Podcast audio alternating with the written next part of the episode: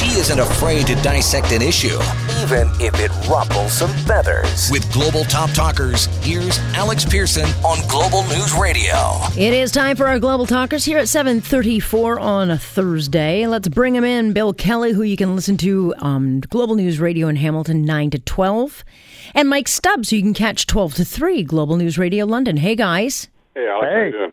All right, let's start on a mass shooting that, uh, you know, just three months later, we are now just learning details, and only because the media paid a lot of very expensive lawyers to go in and fight and argue with the court as to why those records should be unsealed. Michael, start with you on this. I don't know what it is about this case. I got an expert coming on uh, at eight o'clock. Um, but the fact that we have to fight to get information on this case tells me there's a bigger story at play here.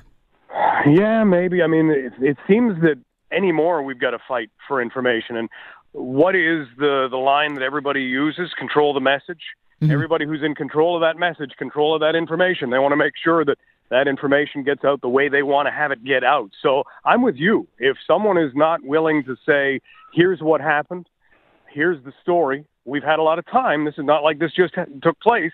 There there should be something more to it. Or it's just that lockdown of I have the information. I'm going to make sure it gets out when and how I want it to. Okay, but that's that's troubling, Bill, because I've been doing this for a long time. You've been doing this for a long time. We've had a lot of big stories in this country, and they unfold as reporters get them, not because they're sealed up and um, hidden away from the public in a courtroom where you have to fight to get them. So if this is the new norm, I think uh, then we're owed an explanation. Well, absolutely, we are, and you, you, you know, you, you did court reporting for many years, and you and I have talked about some of these cases over the years too, Alex. The fact of the matter is, is they have a responsibility to be open and, and transparent with the public about this. And, and and as soon as they start saying, well, that's not, this is not. I know it's an ongoing investigation, but they all I'm not going to yeah. suggest it's cut and dried. Everything's an ongoing investigation, but the public has a right to know who this guy is, what happened, why did it happen, and now you have to bang on the door. You have to put freedom of information requests in. The, and that's our job. I get that as, as as journalists, we need to do that. But at some point, you know, we, we want to help the police, but the police, it's a two way street. We need to have some more cooperation and more transparency from police. And it just seems right now as if they're closing ranks. And that obviously leads to the, the number one question why? Yeah. Well, it is new, and it's only been in the last, really in the last year, where we've seen these big, you know, the van incident plowing through people, and then this incident where I'm thinking, is this a new norm where we are going to ask questions and basically just have to accept that because these two cases set the precedent that we were kind of shut out from them? That this is just the way police forces across this country, let alone across Ontario, will do their job. That bugs me. Um, Absolutely. Look, it, it happened with Sammy Yatim. It happened with so many other cases right now. We know that uh, what we do know, these are troubled individuals. Uh, we know that in many cases, and apparently with this one, with the shooter on the Danforth, there was some interaction with, with police with this guy before that. Uh, if that's an embarrassment to them, I don't care. Too bad. Let's talk about this and let's find out what happened and why it happened. Yeah, because the information we're reading is very troubling. I want to talk about Russia because it's a headline not getting a lot of attention, but it is a really astonishing that they've been reinstated by the main doping, the World Anti-Doping Agency. Um, they've ended this three-year suspension following not just a major scandal Mike, I would say like they were running a statewide doping program that allowed them not just to win everything, but it was a sh- unbelievable organization. And now they've just been like, eh, have at her, go go back.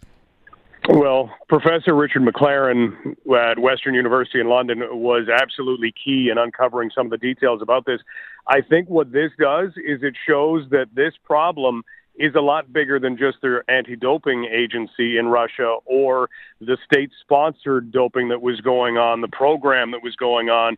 This must extend into WADA because they softened some of the penalties or they softened some of the cooperation, let's call it, that mm-hmm. Russia had to give in the summer.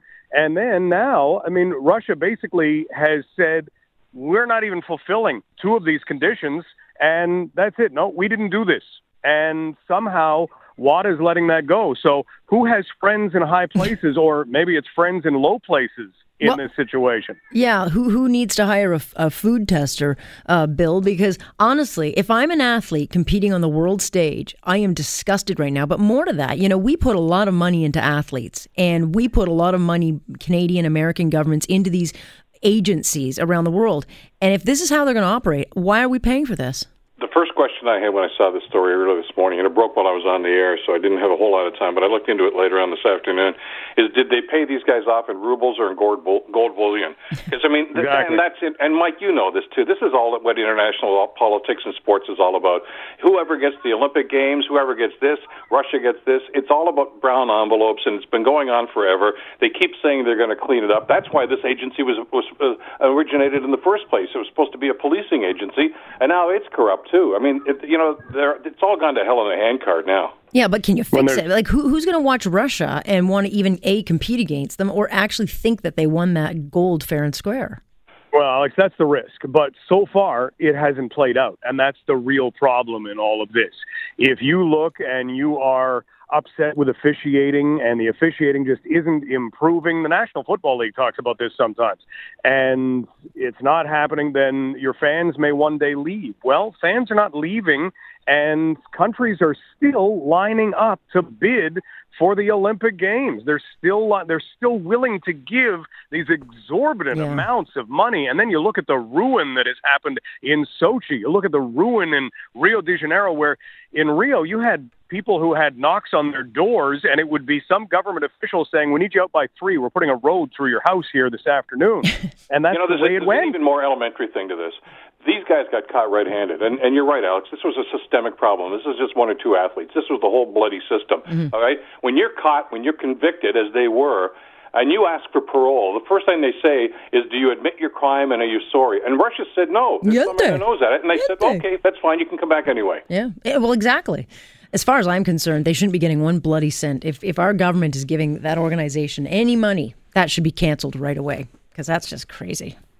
Anyway, absolutely. And, and, and, and, and to your point, Mike, yeah. I mean, you're right. In Western Ontario University, they did some. Dick Pound, a Canadian, was one of the guys that, that was instrumental in organizing this. He's got to be just apoplectic right now to think how this thing is now de- degenerated. And by the way, Alberta, yeah, rip up that little uh, you know paper that you want the games that they're trying. Calgary's trying to get another game. And if I'm seeing this report, I'm saying, yeah, no thanks. Yeah. Keep your games.